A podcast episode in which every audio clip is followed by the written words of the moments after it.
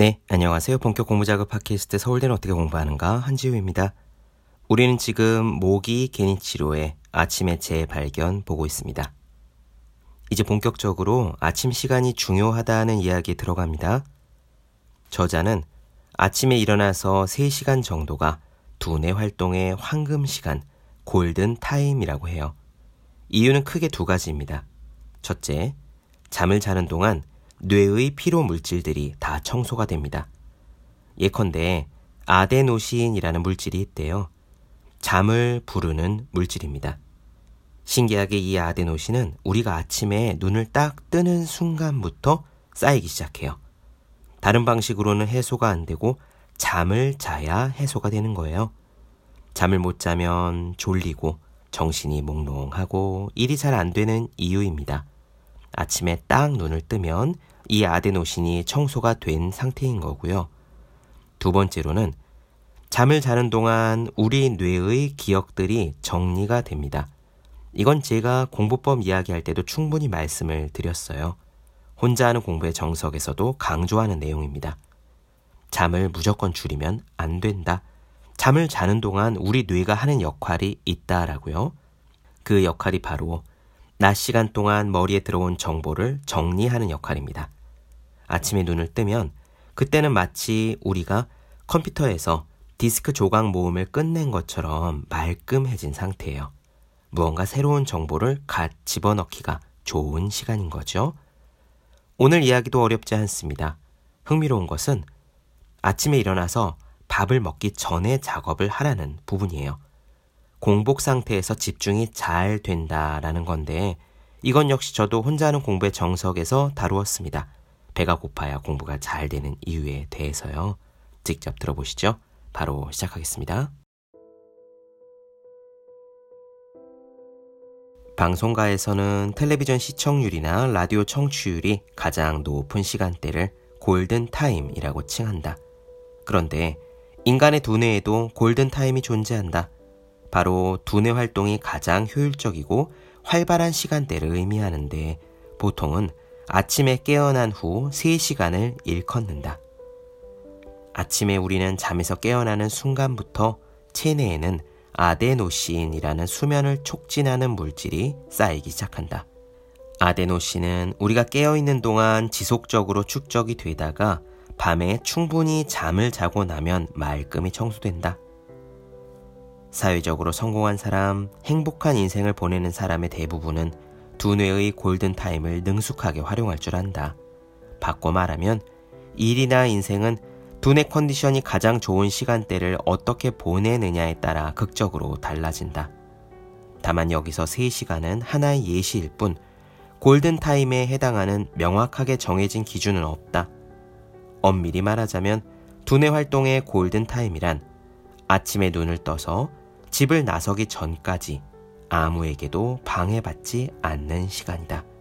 다시 말하면은 이 사회에 접속하기 전까지 개인의 시간이라고도 할 수 있다.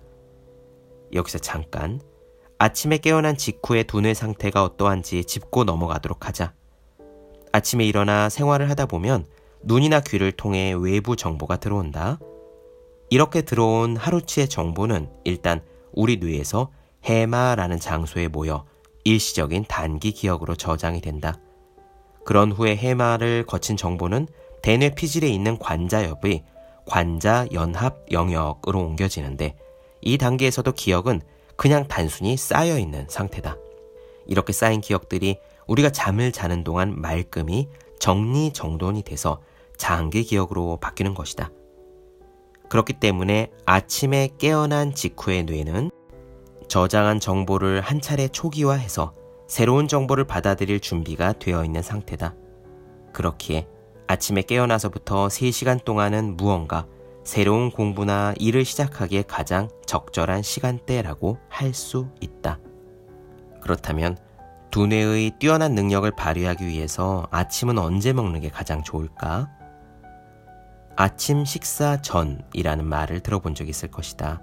글자 그대로 아침밥을 먹기 전이라는 의미인데 이는 아침 시간을 효율적으로 활용하기 위해서 기억해 두어야 할 가장 중요한 키워드다. 밥을 먹으면 우리 뇌의 포만 중추가 채워져서 두뇌 기능이 현저하게 떨어진다. 따라서 두뇌의 골든 타임인 아침 시간을 밥을 먹는데 쓴다면 아침부터 빠른 두뇌 회전을 기대하기 어렵다. 그렇다고 해서 아침을 아예 건너뛰라는 의미는 아니다.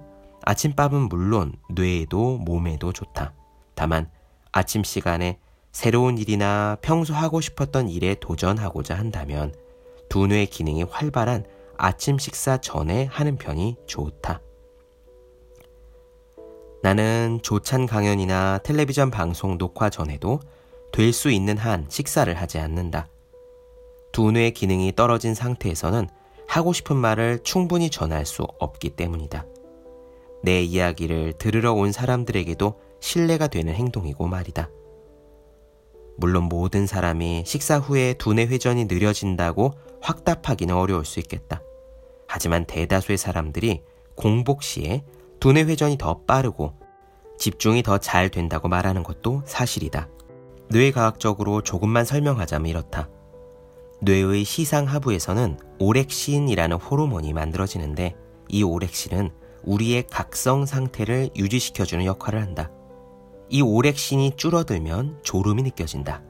그런데 탄수화물을 섭취하면 몸 안에서 포도당으로 변하고 포도당이 증가하면 뇌는 높아진 혈당 수치를 낮추기 위해서 인슐린을 분비한다.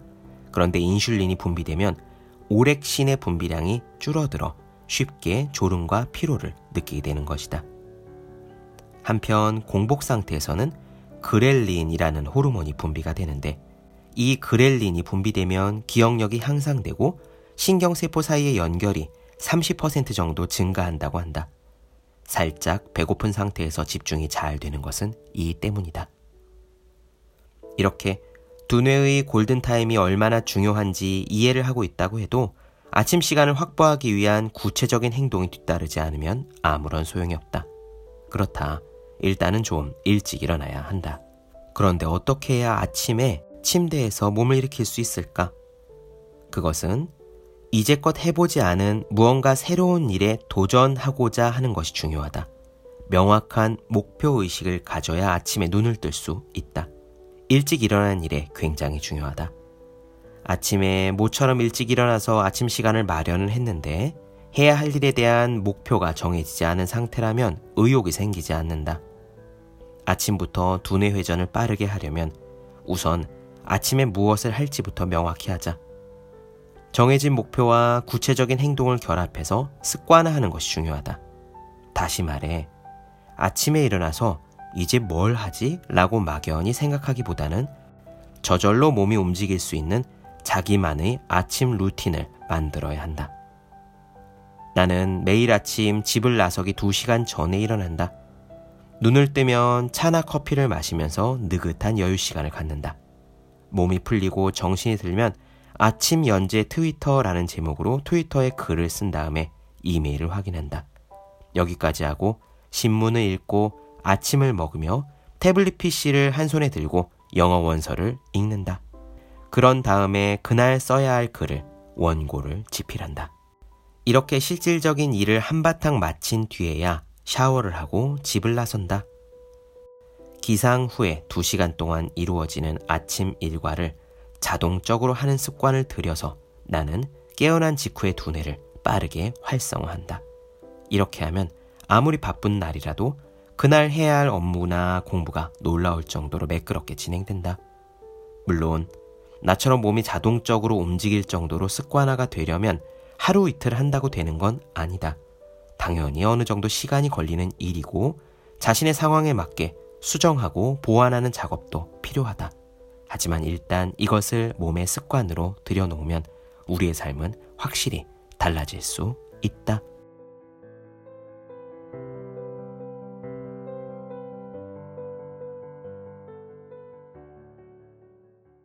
네, 본격 공부작업 팟캐스트 서울대는 어떻게 공부하는가 모기 개니치로 아침에 재발견 나눠드렸습니다.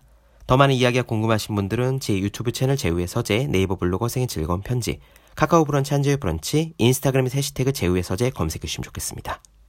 또 공부하시는 모든 분들을 위해 어떻게 공부하는 게 효과적인 설명한 혼자 하는 공부의 정석, 해야 하는 일과 하고 싶은 일 사이에서 고민하며 쓴 제 첫 번째 에세이 노력이라 쓰고 버티기라 읽는 그리고 책상에 올려두기만 해도 공부하고 싶어지는 365 홍콩 캘린더 아직 읽지 않으셨다면 꼭 한번 읽어보셨으면 좋겠습니다. 그럼 오늘 여기까지 할게요. 전 다음 시간에 뵙겠습니다. 여러분 모두 열심히 공부하십시오. 저도 열심히 공부하겠습니다.